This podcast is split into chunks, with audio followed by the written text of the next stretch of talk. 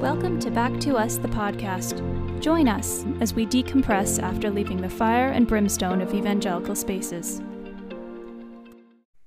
So, we're back today with our very special guest, Lena. Thanks for joining us.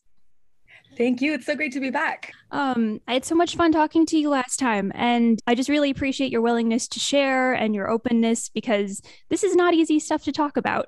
No, for sure. And everybody's on a different part of their journey. And, you know, I'm just excited to be able to talk about things and feel good and open now because it hasn't always been like that. So it's really nice to feel, you know, comfortable as well. Yeah, absolutely. Um, so I thought maybe this time having you on, we'd have you share about your experience, maybe specifically leaving the church, which I know for many people, I think for both of us, it's not just a single event like, oh, I've decided to leave the church now. Like there's a lot that goes into that decision and a lot behind that experience. So I think last time you had mentioned something about you really started to feel things fell apart when you learned more about like the history of the Bible and how it was put together and that sort of thing. Is yeah. that is that sort of is that accurate?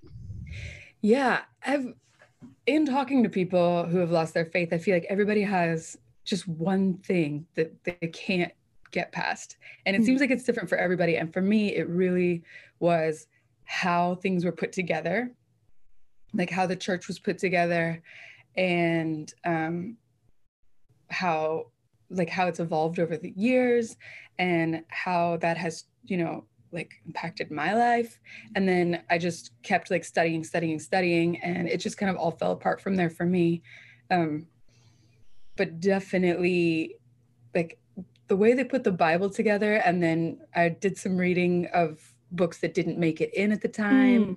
and i did a lot of research on um like those books but like how they chose books to go in and how they from what I've read, a lot of the books that didn't make it in were hushed up quite a bit. So it was like, these are the ones that work. We're going to go with them. These ones don't work.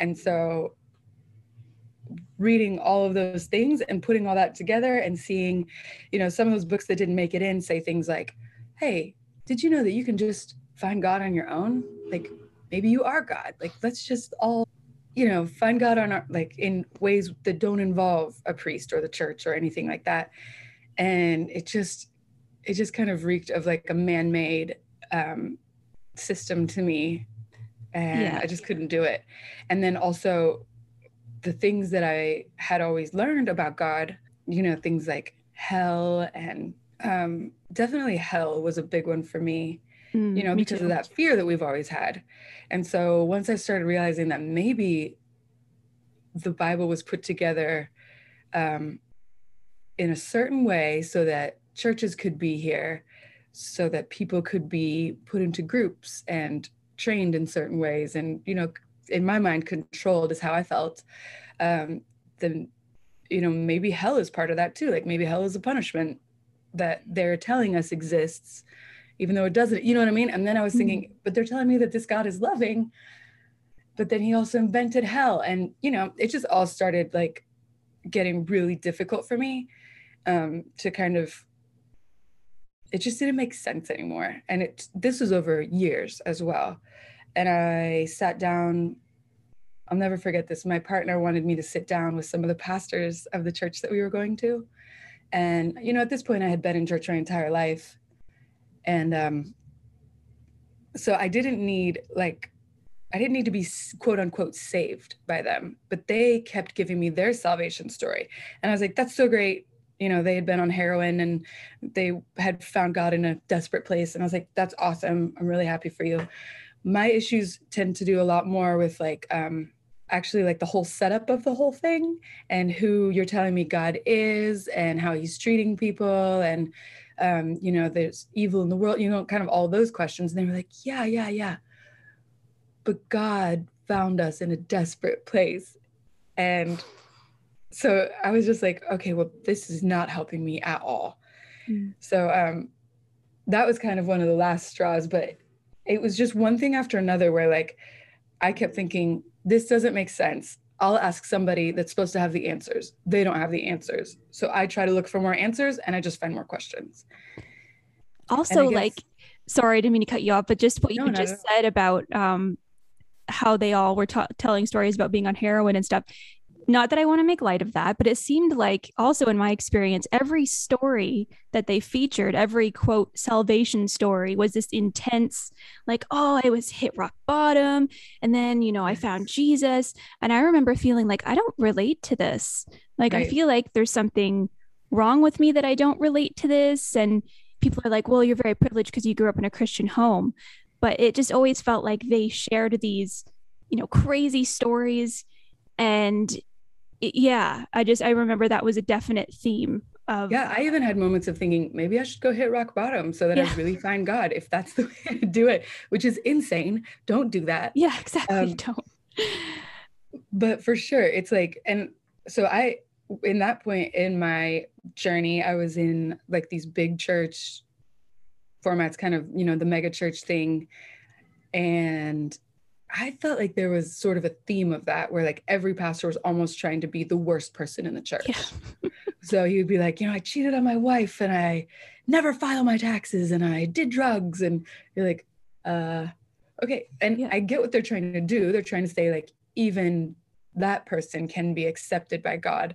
But really, what it does for someone like me who's been in the church my whole life is I just felt like, you know, maybe I don't have a place here. And it turns out maybe I don't, which is Spoiler alert. Yeah. well, and Yeah. even sitting down with those pastors, you know, they were using tactics on me that I had been trained how to use on other people. Mm. And that is rough because I was like, I need you to not treat me like another person that has never been in the church before. I've been in the church my entire life, and you're telling me verses and things that I could go ahead and quote right back to you. That's not the problem. My problem isn't my Christian education. My problem is, you know, the education around it now, and the whole thing is crumbling for me, and no one can give like no one can really tell me anything about the actual structure of it. So I'm finding people that are pastoring churches that haven't even read about how the church was put together or Mhm. haven't read the books that didn't make it into the Bible. You know, and so those are the questions that I have. And the thing I kept hearing was, you know, if you have those questions, you just need to believe anyway. yeah. And it's just not good enough for me. No, they don't seem to grasp that either. So you said that was so this was your your ex partner that was having you sit down with the the church church elders you said? Um, yeah, the pat some pastors of the church. Gotcha. Yeah. there were like multiple pastors there and i mean he was a great person but as as anyone who has left the church knows losing your faith is like uh, getting a divorce or Mhm. getting you know you don't just break up with god that would be way too easy so you have to also think if i tell people if i stop believing in this i have some options i can keep going to church and pretend like everything is fine or i can like basically come out and say that I have lost my faith. And for me, what that looked like was eventually not being with my partner anymore. You leave the church, which is like most of your friends. Um, I have family members that were employed by the church. When they lost their faith, they lost their jobs Wow. um, and were kind of demonized by that whole church. You know what I mean? It's like, it's not just one thing. It's not just, do I believe in this or not? It's like, if you're like really in it, that's every single aspect of your life. And even my parents, who were missionaries growing up, uh, as I grew up, um, you know, telling them I had all these questions, they were some of the ones that said, Yeah, we have questions too, but you just have to have faith. oh wow. They don't understand at all, you know, Mm. because in their mind, the person they love is now in danger of going to hell. And, you know, there's Bible verses like train up a child in the way they should go. And when they're older, they won't depart from it. And so they take that on themselves. Yeah. Like they did a bad job, which is never something that I want them. I keep trying to tell them, no, you raised like someone that wants to think and study and decide how they feel and still like have the morality that you taught me, just not in the same format that you're doing it. Yeah. Maybe not that- the same morality, but you know. Yeah, exactly. yeah, no, I see what you mean there. But like, yeah, I know that's really difficult for them to grasp because in that, in these belief systems, in these like evangelical belief systems, there is no room to deviate. There is no room Right. to interpret things differently or to say like, hey, I really value this, but I don't so much value this. And this over here does not bring me joy. There's none of that. You have to like take it all and that's all that's your life whether or not you want that and whether or not you want that isn't relevant so Right. it's Yeah, a it's different than me saying like, "Oh, I really want to be a doctor," but she always wanted me to be an architect. It's not like that. It's like, "No, ever since you were born, all I wanted was one thing for you. And if you don't do it, then we're going to be separated for eternity." And that's terrifying for them. yeah Um, so it's just wild. it is really wild looking back on it um so your your parents you mentioned that they left their professions after you was that after you you said you had sisters as well that left Yes. So I have an older sister and a younger sister, and my older sister left the church. Um, I would say probably about four or five years before I did, maybe four years Mm. before I did, and um, that was it was kind of a nightmare. And she, I mean, that's her whole story, but she Mm. also is no longer with her partner that she was in the church with, and that was really rough. And she's she's so awesome. I think in our whole life she has like blazed trails and I watch her and I kind of follow but don't have to do all the hard work that she did. Does that make sense? yeah So she had a lot of the hard conversations with my parents and it was part of what scared me for a long time because it was so rough between her and my parents for a while. Um and I am not as I mean not really confrontational but I don't want to have those hard conversations. I just want to be Mhm. like, I don't know, this is what I believe. Let's all just like love each other. yeah we don't have to stay up till 2 a.m. and fight about it. Um, and so my approach was generally a little bit more like pulled back from my parents, and hers was a little bit more like, let's talk about all of it. Uh, but both of us had a really hard time with that with my For parents. sure. But um, I mean, that was 10 years ago now oh wow or seven years or something like that. Yeah, seven or eight years ago for me. And so things have gotten a lot better with my parents over the years. oh, that's good But yeah, that was it was just interesting to see the difference between her and me because she did want to like dive in deep and like really talk to them about all the aspects. And I had maybe like two or three deep conversations with them. And then I was like, okay, I'm just gonna like step back and um when you're ready, we'll talk. Like we can be family, but I just don't want to talk about this all the time. It's draining to have those conversations i find It is. It is. And my mom still brings things up every once in a while. Um, you know, she'll come down and visit because I have kids now. And so she'll come see the kids for a few days. Um, and almost every time she brings up something that she wants to Mm. talk about. And it's always like, it feels like a stab in the heart to me a little bit Oh. because, you know, it's like I've told her where I'm at and she's great. Like she doesn't talk about Jesus to my kids and things like that that's good which is really good. But it's always just kind of like, I know what she really, really wants is for me to, you know, change and find God again. And I know she's praying for that all the time. So it always feels like a little bit of a disappointment to her, a lot of it.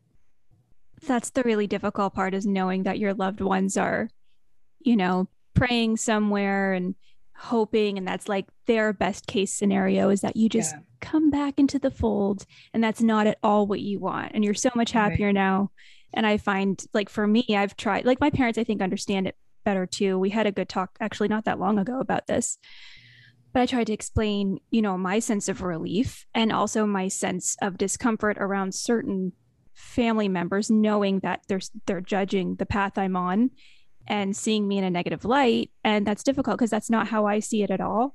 And they're i think starting to understand that more and more which it's it's really helpful. And it was several years in the making but it yeah. it's scary and draining i find to have those types of conversations because you know the things that their belief system allows for and does not allow for. Right. and you're going to hit a wall at some point and it feels like what's the point sometimes of having those conversations Right.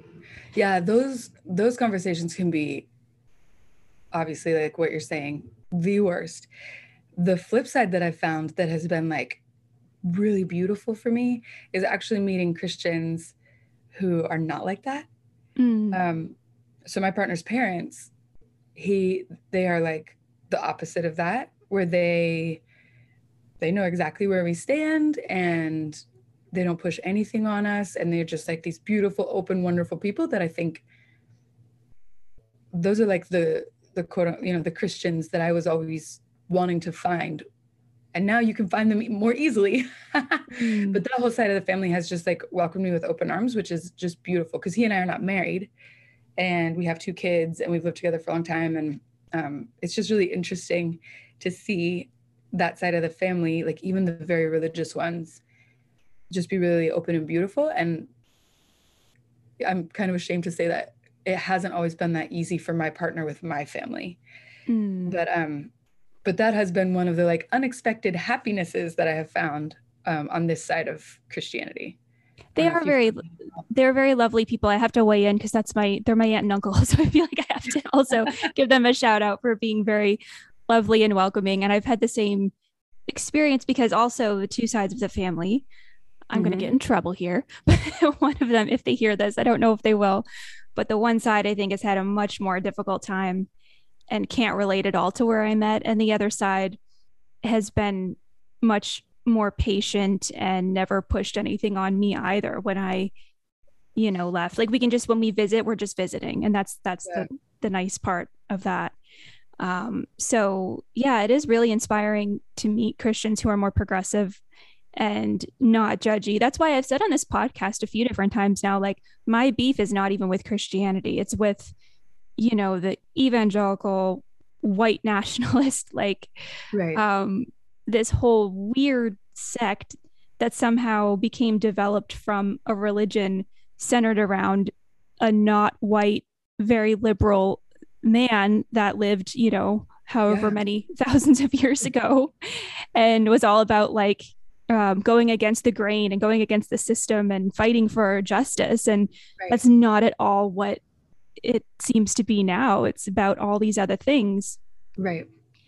Um, but just going back a bit, so when your sister left, your older sister, had Uh-huh. you started to have those questions and doubts at that point when she left? Yes. Um, she and I have been pretty close our whole lives. I would say that we're the closest we've ever been now. But during that portion, I wasn't living in the same part of the United States as her. So we weren't as close. I kind of wish we were so that I could have had Mm. more conversations. It probably would have sped up my exit. But I mean, my, I think I mentioned this a little bit in the previous podcast, but some of my issues started when I was, you know, very young, with my mom saying things like, never leave the house in the morning until you've heard Jesus's voice. Mm, And me just constantly feeling like I should be, but not, and always trying so hard. Like I tried so hard because you just tell a kid, Mm. this is how it's supposed to be. And this is how it is for me. And so you feel like there's something wrong with you if it's not like that. And so for me, there were cracks, like almost as far back as I can remember. Um, you know, me begging to be baptized because in my head I was just kind of thinking, you know, maybe that's part of the problem that I'm not actually baptized, and then trying to learn how to speak in tongues, or you know what I mean, like Mm. always trying to do more and more and more. Um, that's really where it like started cracking for me. Was like, if you're telling me that if I love God and if I have faith and if I do these things, then like, and He loves me and He wants to be there for me, why do I not hear from Him? Or why is there a disconnect between me and this entity that I'm supposed to be super close with? mm, and uh it was and maybe that is what we were talking about with like the the rock bottom thing. You know maybe it's part of like a curse of growing up as a christian that you don't have any kind of like wild moment where you just really need help and get help. It's like no i've been like trying to trudge along and do the right thing this whole time and it's just kind of never connected. Mm, i don't know because both my parents didn't were not raised christian okay. um, they both converted in their teen years. And I don't really even know how much, like, I have no idea what went down in my mom's life, but she always says, like, I just can't go back to a life before Jesus. Like, it was horrible and it was empty and it was miserable. And I just, I can't do that, which no one's asking her to. But um, she's like 15 Wow. When she got saved. And so, yeah. It's interesting. It's like when people are at their most vulnerable moments, you know, and this belief system finds its way to them however it does. You just wonder. And I mean, I don't want to judge because I don't know your mom's situation and I don't know the situation of the people that sort of invited her in or invited her to Jesus. But um it seems manipulative, really, because I mean, even if it's not being manipulative is not the intention, it just seems like anyone that's having a vulnerable moment or has hit rock bottom and sees someone offering them a line or a step up, they're going to obviously take that. And people can be preyed on in these very weak moments. Course, no yeah. pun intended with preyed on, but like not preyed on, but. Well, and I mean, so obviously that's my mom's story where she said, you know, things were really rough. But as a person who had God, like, I think 15 is just really hard for oh, everyone. Yeah. Like, mm-hmm. you look weird, you have no yeah. idea getting through the world, like, everything is hard. Um, so I can definitely see how she, you know, could have had some depression or I don't, I have no idea. Mm. But um, because when I ask her, she just says, no, it's just really hard. Like life was just hard before Jesus. Mm. Um, so she doesn't give me a lot of specifics, but I know that 15 is just tough. And those teenage years are really, really hard. And so I can see, like what you're saying, if someone came along and gave her a sense of hope and a place to be and a lot of love, and of course that would seem way better. Mm. That's normal. I think everybody wants to find like belonging. Of course. Yeah. No, that makes mm. sense. Mm-hmm. So I guess also what I wanted to ask from before, if you're comfortable um, answering this. So when your parents left their professions, like did they was it their idea to to leave? Yeah, my parents were in Spain um, starting a church, and they did that for 13 years. Uh, I actually that's where I graduated high school and then spent another year there as well with them and I was the worship pastor of the church they started. Oh wow. Which sounds fancier than it was when I was there it was quite small. But um so kind of around this time, several things happened. This was when I was about 25 or 26. Um, my sister left the church. Um, and at that point, my parents were still living in Spain. And then my little sister had her first child, and she decided to move to Nebraska, where my mom she has some family her mom lives there and then kind of around that time as well, my grandfather got started getting sick, and it just kind of seemed like it was time for them to move back to the states. And so they did mm-hmm. that. They moved back to the states, and then within that year is when I left the church. Gotcha. Like kind okay. of officially. So it kind of all like a lot of things transpired right in that time frame. Mm-hmm. But and I'm not sure. It would be really interesting if we could ever have like a really honest conversation about it to see if my sister leaving the church had anything to do with their decision or not. Um, mm. My mom has told me that when they moved back, instead of getting a job in a church, one of the reasons my dad decided to get a job as a translator was because he didn't feel like he should be in the church anymore since he his children were not following God. Oh. Um, yeah. So I don't I also think that financially becoming a pastor of a church would be a horrible idea for him in his 60s because right now he's able to get like social security and retirement and things like that. So mm. it could totally be a financial decision but she has at least hinted to me that our decision played into that which that's, is horrible. That's rough. That's that's yeah. really to put that on you know your kids like yeah i imagine that was really difficult to hear. Yeah it doesn't feel great um, you know, she's she believes this stuff like so so deeply so that there have been things that she said um, both to my sister and to me at different times. Um, you know she just she thought when i left my partner as well she was like you're making the biggest mistake of your life and you're going to be so lonely and no one's going to be there for you. And i think all of that is tied up in the christianity thing as well. Yeah. So, mm-hmm. you know, it was just a, a, whole time of me going, okay, I love you. Uh, maybe we'll just not talk about this for a while. I'm going to get on my path and figure out my life is going to look like from here on out. And, um, and it hasn't been, you know, a colossal failure. And I think, you know, almost a decade later, it's really interesting for her to see like, you know, I've got these two beautiful kids, and, you know, my older sister is very happy. And, you know, we're not doing the life that she hoped for us by any means, but neither of us are, you know, on the side of the road doing heroin. We're not in jail. You know, there's like, there's, Mm. Yeah, all the things they tell you. Right. that are going to happen when you leave. And also, I've heard that narrative too. You know, divorcing is a you're breaking a promise that you made to Mhm. God and you'll never be happy. I've heard that you would never be able to have children, that God would curse your womb. Oh my God. Yeah. is- that didn't that wasn't said to me, but that was said to someone I know. That's mean, terrible. Why like go deep. they really do. And I think people don't, or maybe they do know the damage that these things cause, and that's why they're saying them Yeah. to try and but to me that's so dangerous. Like I'm not saying this was your specific situation, but there are women that are in like abusive Right.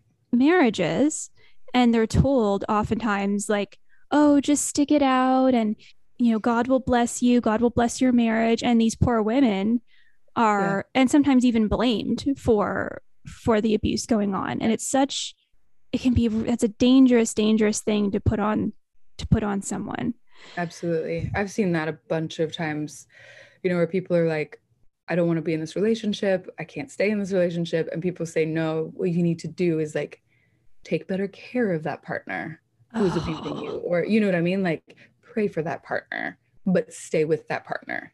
And it's like, no, oh my God, if you're not in a safe place, get out. oh yeah If that person is in church and he's getting like validation from church, you got to get away from him. You just got to do it. Yeah. Like abuse is abuse and if we look back at the history of the church and even look at the bible you know there's a lot of like things in the bible that help men feel superior and help men feel like they are allowed to do whatever they want to do. If that's what they want they can find a bible verse to back it up.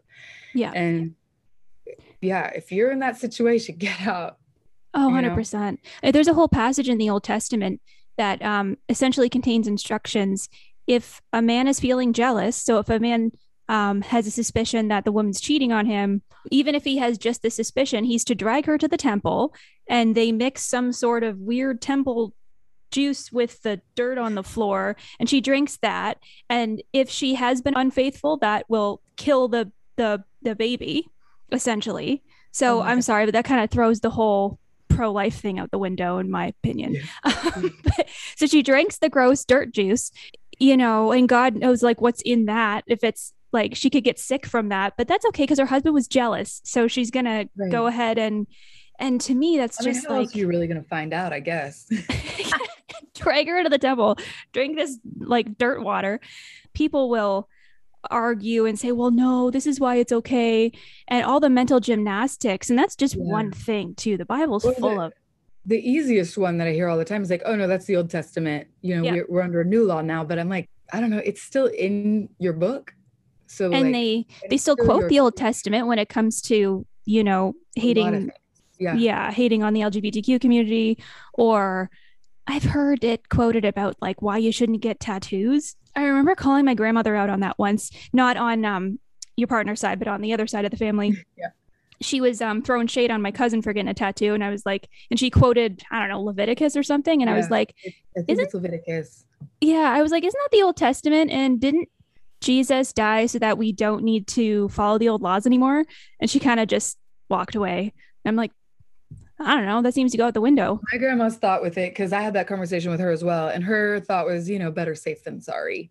So, and that's that's also like kind of a um a really interesting mindset because what she's saying is like, because I think I told you last time she had my grandpa get his tattoo removed, I think in his 80s.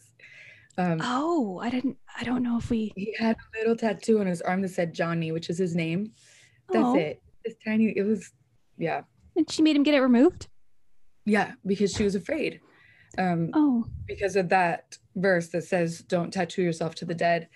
Um, she's like, you know, kind of like a better safe than sorry thing. But I'm like, if we take the entire Old Testament like a better safe than sorry thing, you're going to be doing a lot of weird stuff. you'll be Jewish essentially. Yeah, but also like just sitting on a chair on Sundays and, you know, heaven forbid your period come around. Oh no. You gotta gotta go hide in the hills or something. I don't even know. But So yeah, that's always been like a really interesting thing to me too. Even when I was 100% in the church and, you know, a leader in the church was just going like, are we to ignore this whole thing? And like, how did God change that much where he's like, okay with yeah. killing all the cattle and all the children and all the women of these other nations? Like he's kill, he's like, kill everybody.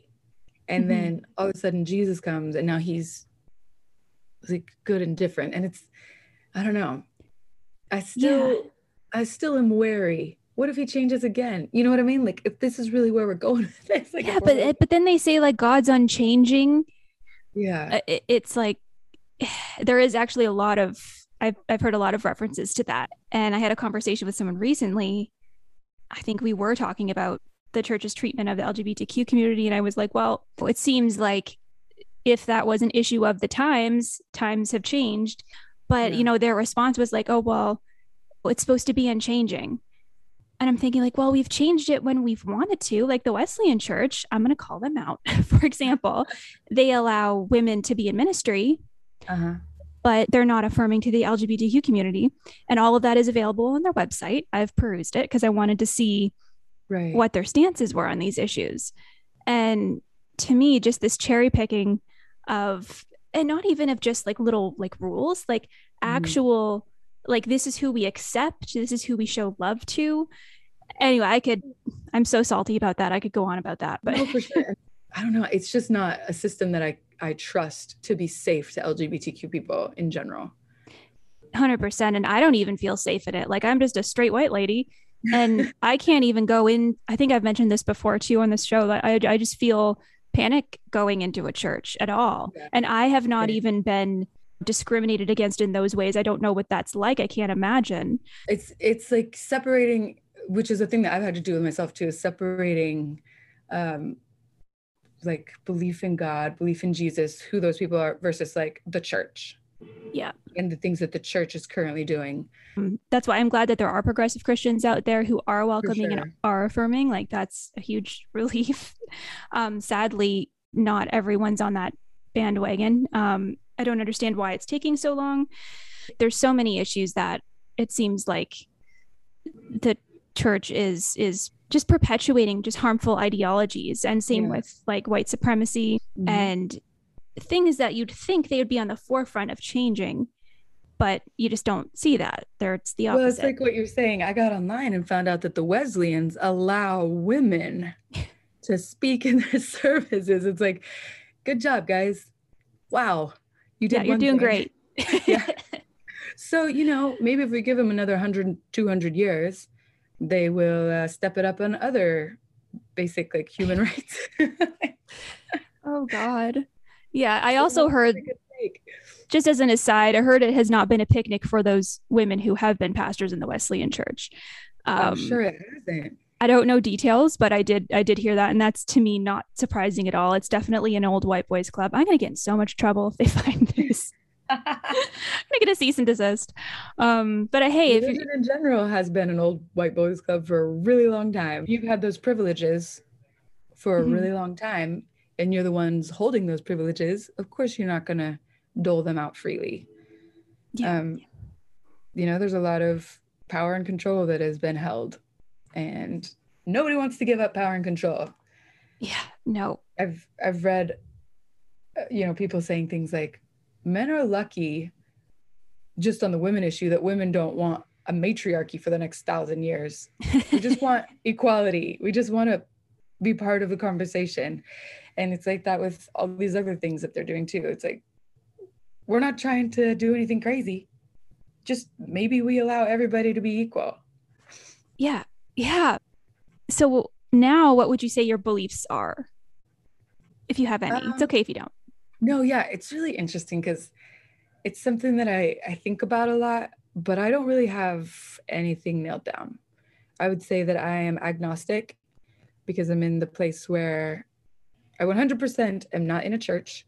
Um, I wake up on Sunday mornings just so happy and snuggle mm. back into bed, and I do not go to a service.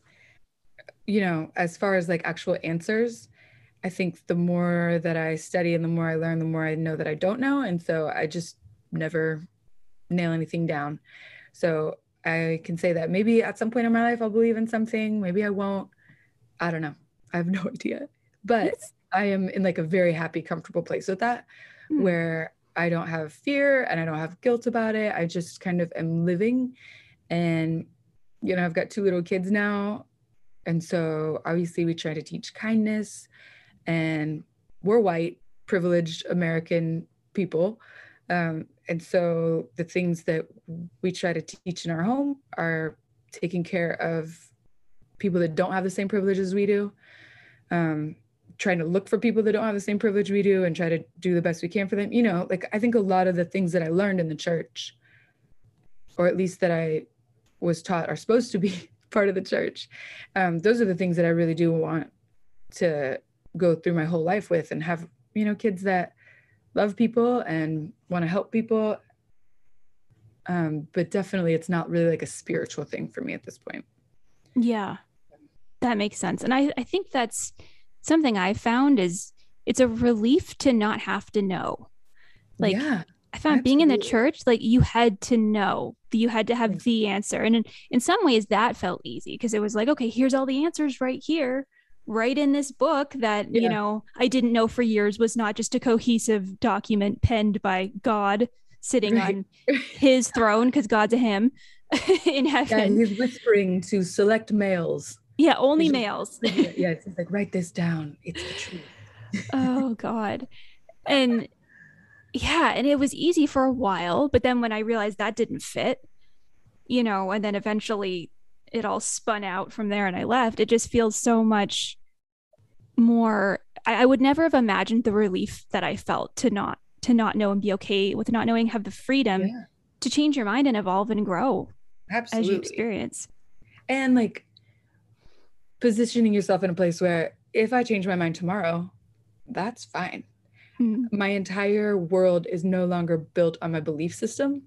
Um, I have amazing friends, and many of them believe in different ways. And I have, um, you know, family, and I have a partner, and you know, but none of that is built on my church, mm-hmm. and that is also a huge relief. So tomorrow, if I decide to start looking into Buddhism, which I don't have plans to, but you know, whatever know. I decide to do tomorrow doesn't mean that I will lose what I have. Yeah. And that is a really nice place to be as well. Um, as opposed to a decade ago when I was looking away from the church and realizing that I would lose everything and have to start my whole life over, essentially, is how it felt. Yeah. That's a scary, that's a scary place to be. I know for me, I had to have sort of a community built outside of the church before I could even really entertain the idea of leaving because it is so scary. Do you remember like the last time that you sort of attended church? Like, did you know that like this is the last time and I'm not going after this? Everything was kind of. so gradual with me. Um, mm. Like I said, I'm not like the most confrontational person. And so I think I just kind of like worked on my own like internal system um, until it was like uh, like until it was just so obvious to me that I couldn't do it anymore, if that makes sense. Yeah. And so, and I I was in a relationship at that point as well, and so um, we just kind of stopped going to church a little here, a little there, if that makes sense. So we would kind of we started going to a, I think a new church about a year or two, I guess, before I left religion, and um, but we went very sporadically so, and that was the church where the pastors, you know, they were trying to convert me based on their heroin story. Right. Um, so yeah, it it was never like I am never coming back here.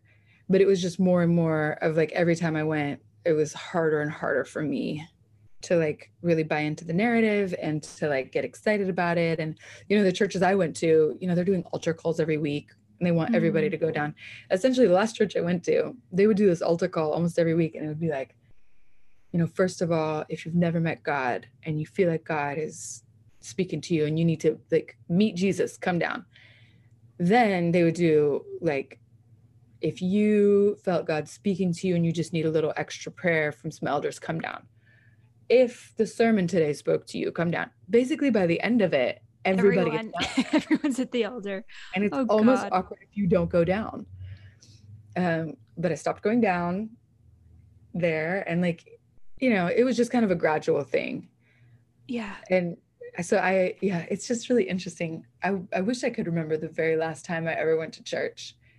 Um i couldn't but remember now either. it feels strange to me. You know my partner and i go to funerals from time to time. I think that's the only time we go to churches together is weddings and funerals and um sometimes we'll be driving home and i'm like did you hear them say this? I forgot. I forgot about like you know yeah. like there's certain phrases and things like washed in the blood. Oh yeah. Yeah. You know i've been washed in the blood and you're driving home and you're like they were washed in the blood. I forgot about that saying and it's disgusting. It is just it hits you differently after you've been out. And you're like i've been singing songs about washed in the blood at My like age six and seven. Like that's Can you crazy. imagine my child who will she has never set foot in church aside from weddings and funerals? Imagine her seven years old. She's gonna be like mama did they say they're washed in the blood? Come again. and i'm gonna be like yeah girl it's it's weird it's just- weird. One of those weird things. We can talk about it if you want or we can just go on with our business. You know what i mean? But Yeah. when she hears those things it'll be like my sister's partner uh, who was not raised in the church at all. And one year she took him to a, um, a christmas choir thing and he was like what's this whole deal with like the baby and like all the cows around him and like like what is that whole thing? And she's like the nativity. And he's like yeah okay talk me through that. Like he is at at zero. Oh and wait till easter. I know. but he's able to sit down with my mom and have her like explain a whole thing to him. And he's just like, huh, not triggered at all. Totally cool. That's really interesting. And walk away. wow And that to me is like mind blowing and Yeah. so beautiful. And that's what I want for my kids. yes yeah Um, And so that's like, that's kind of what I'm trying to build is like kids who are like beautiful, balanced people that don't have that fear and guilt. And when they hear someone say they're washed in the blood, they can go, ah, that's weird, and move on. Yeah. Um, it's a tall order, but Yeah, and I, I've been thinking about that too a lot lately because we don't have kids yet, but we do have one on the way, still baking. um, should be done baking around March, so I've got a little bit of time left. But it's I like I don't even know this kid yet, and I'm already thinking like I really hope like the the idea of them feeling any guilt or yeah, shame or fear around religion to me is like the most off-putting terrible right, thing so i'm thinking like how do you raise your kids to not necessarily that they've never heard of religion but that when they do they can see it in, a, in an objective or historical Right. context as opposed to like this matters for me and also maybe making it clear to family members that like no we're not doing that we're not playing that Right. game like right. It's Yeah, and I I mean we we've talked about it a lot with our kids and for me I think part of it is going to be when they have questions try to answer them as much as possible but kind of not showing them how much I don't want them to be like dragged into it so that it doesn't seem like this like forbidden fruit. You know? Yes, like yeah. my kid 15 years old and all her friends are going to youth group and she's like, "Mom, I want to go to youth group." oh you know, I've already thought about this a bunch. And I'm like, I think Yeah. I'm gonna let her go to youth group and then maybe we talk about it after. But my hope is that she goes to youth group and she's like, okay, I mean, it's fun to hang out with my friends, but that's, you know, weird. And we can have those conversations. I don't know. It's it's so interesting. What if my kid becomes i've had that thought too uh, what if she like gets really into it? I don't know. It would be it's gonna be interesting. Yeah like i don't want to put my own trauma on the kid. I don't want to because that would you know scare them in in a different way and i don't want to do that either. So Right. i mean obviously no one's a perfect parent. Everyone's learning as they go but it's definitely been on my mind a lot um leading up to it uh Did you know if you Yeah. train up a child in the way they should no. go, no.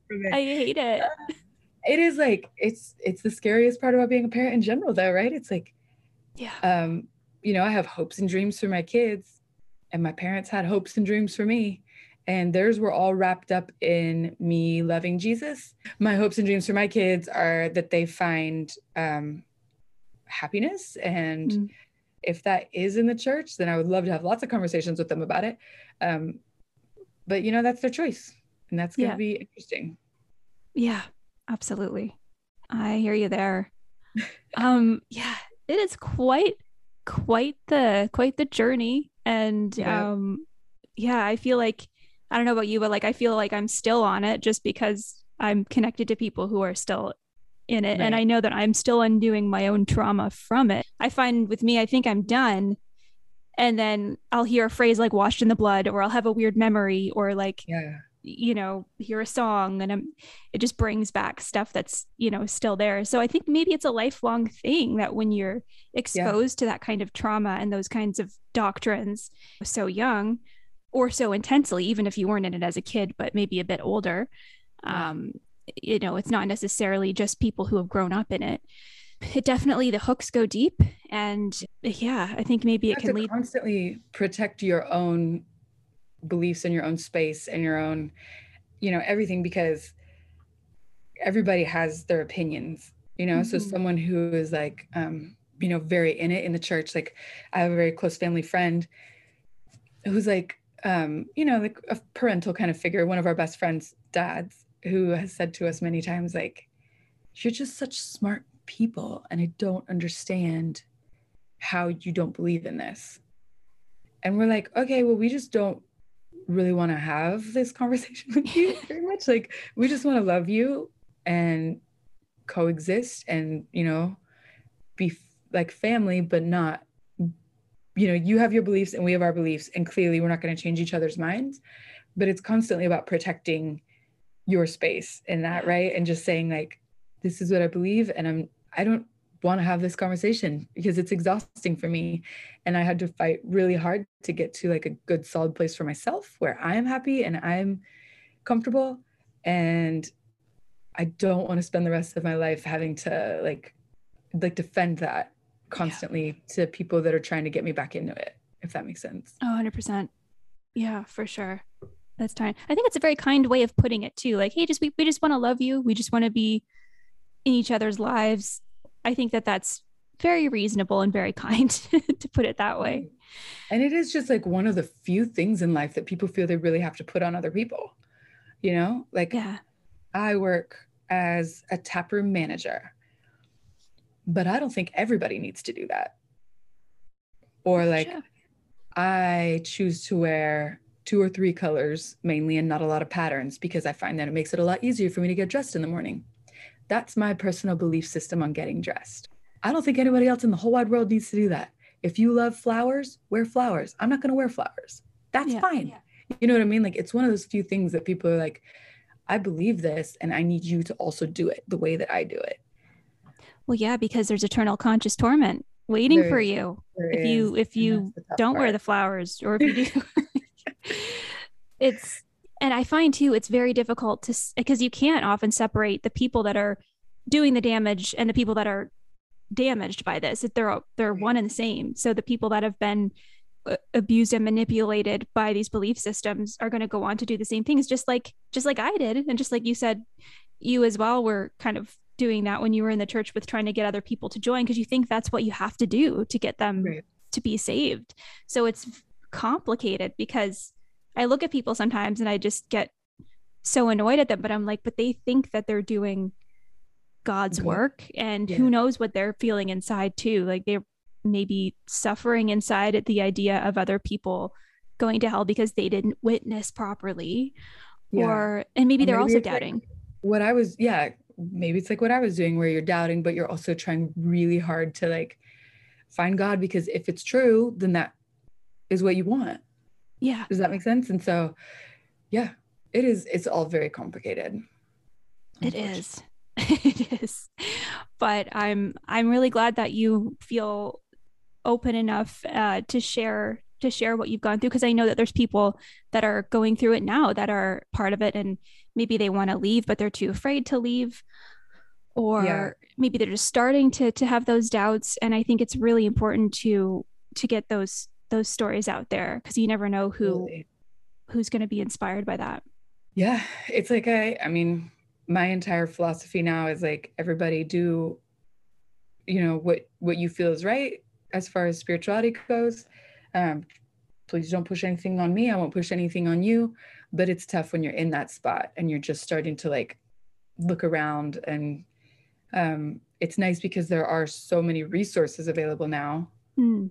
that if you're interested in not being in the church anymore there's lots of books you can read and lots of people like us you know Mhm. that have been through it and are willing to you know tell our stories and be there for people Yeah, it, it feels like a very lonely club when you're there it does. It does. Yeah, especially back when, I mean, I think when I left, what year was it? 2007. There wasn't really anything. Um, but I think also back then I wasn't really kind of doing any, like, I just wanted to get out. So I wasn't really interested in lingering on things to sort of ease that transition. I just knew I had my new Mhm. friends and got to go now. So, yeah. everybody does it so differently isn't that wild yeah. you know like some i tried to leave like with as little splash as possible i just kind of wanted to fade away um and so for me it took years but they were really tough years Yeah. really tough and um you know i still feel the repercussions of it today as you do from from what you've said you know with dealing with Mhm. family especially at this point Yeah. but everybody does it so differently and it's like when you're when you're done you're done Yeah. Yeah. And you don't have to go back. You might still be working some things out in your mind, but, um, yeah or in your, our minds and our hearts. Oh Lord, where have I heard that before? Sometimes I hear myself say things and I'm like, oh, this sounds like, like a Wesleyan church service or something. yeah i mean you really like once it's ingrained in you it's hard to to get it out um we had karaoke at the bar that i managed the Oh, other night and i i was the host and um i was having so much fun with it because at the end i gave an altar call but a karaoke altar call and it was so much fun because like about half the crowd got it but i was just like i like brought everything kind of low and i was like you're having a conversation right now in your head and you haven't come down and you haven't sang a song and there's a, an argument going on between your head and your heart and what i need you to do is listen to your heart. We're almost closing out and this might be the last chance you get. And i'm going to come on down and listen to her. and i went on for a really long time with it That's and I amazing. thought it was hilarious. Um, If you get it, you get it. if you get it, you get it. If not, you think I'm probably kind of strange. But um, you know, I was trained in the art of the altar call, and so I, I went for it. yeah, the emotionally manipulative because you have to have the emotionally charged music in the background somewhere. if I had had some light keyboard playing, Yeah. it would have been perfect. You know, just bring everything down. You start using your, uh, you know, your kind of soothing voice, and Mhm. try to get people to really look inward, and really think about when the next time is they're going to have the opportunity to sing karaoke. hmm My my favorite one was if you're feeling a little tug at your heart right now, that's not me. I can't do that. That's not me. That's Jesus. It's Jesus tugging at your heart. It's also guilt from years of conditioning. exactly. And the soft keyboard and the manipulative tones I'm using. Like, oh God. I thought you were gonna Yeah. tell me that you were singing trading trading my sorrows or something like that at the karaoke. No, no, no, no. No, but you know what? Uh, it's kind of a fun thing too, is that we're trying to do more stuff like that at the bar that I'm at. Like, I think we're gonna have a sing along, um, because like one of my favorite things growing up was like the worship portion of church, and that is like a whole bunch of people having like the best energy. Everybody's bringing their energy Yeah. and singing songs together, and it's fun. It's super fun, and Mm. you don't get that a lot outside of the church. That's true. And so I was like, I think it would be fun for us to just kind of have a night that's like not really karaoke, but we're just singing the hits. We're not singing Christian songs. We're singing like super sing along, like Lorde Royals, that kind of thing where everybody wants to sing it together and we just have a blast, Yeah. um, kind of bringing the energy together. Oh, fun. Um, because there are certain things from church that are fun and you do miss, but I do Mm. not want to go to church and do worship again. No, you don't want to sing about being washed in the blood? I don't. And I don't want to be washed in any blood. God. no blood for me. I live No. a blood free. Oh, Oh, so weird. That's a good Yeah. idea, though. I really like that. That's fun. Yeah, we'll see how I'll let you know how it goes. Yeah. Um, it's just one of those things that, you know, maybe people miss and want to have fun doing, and maybe not. Maybe it's a flop. Who knows? Especially in Oklahoma, I feel like there'd be a lot of Yes. folks that are like-minded and have had similar experiences there. Yeah. From uh from how many people caught on to and thought my altar call was very funny. Yeah. I think, I think it probably, probably would work. That's telling. Oh, it's funny. For sure. Well, thank you for joining us. I'll stop here because I want to um I want to respect your time. Do you, you probably work at the bar today? Yep. Going back in. That's awesome. Yep. Well, thanks and we'll have you on again i have an idea i'm going to stop recording and i'm going to tell you my idea we'll see what you what you think Okay. about it but Okay, thank you so much for having me. This has been super fun. And I always appreciate talking to you and I appreciate what you're doing. thanks lena thanks for sharing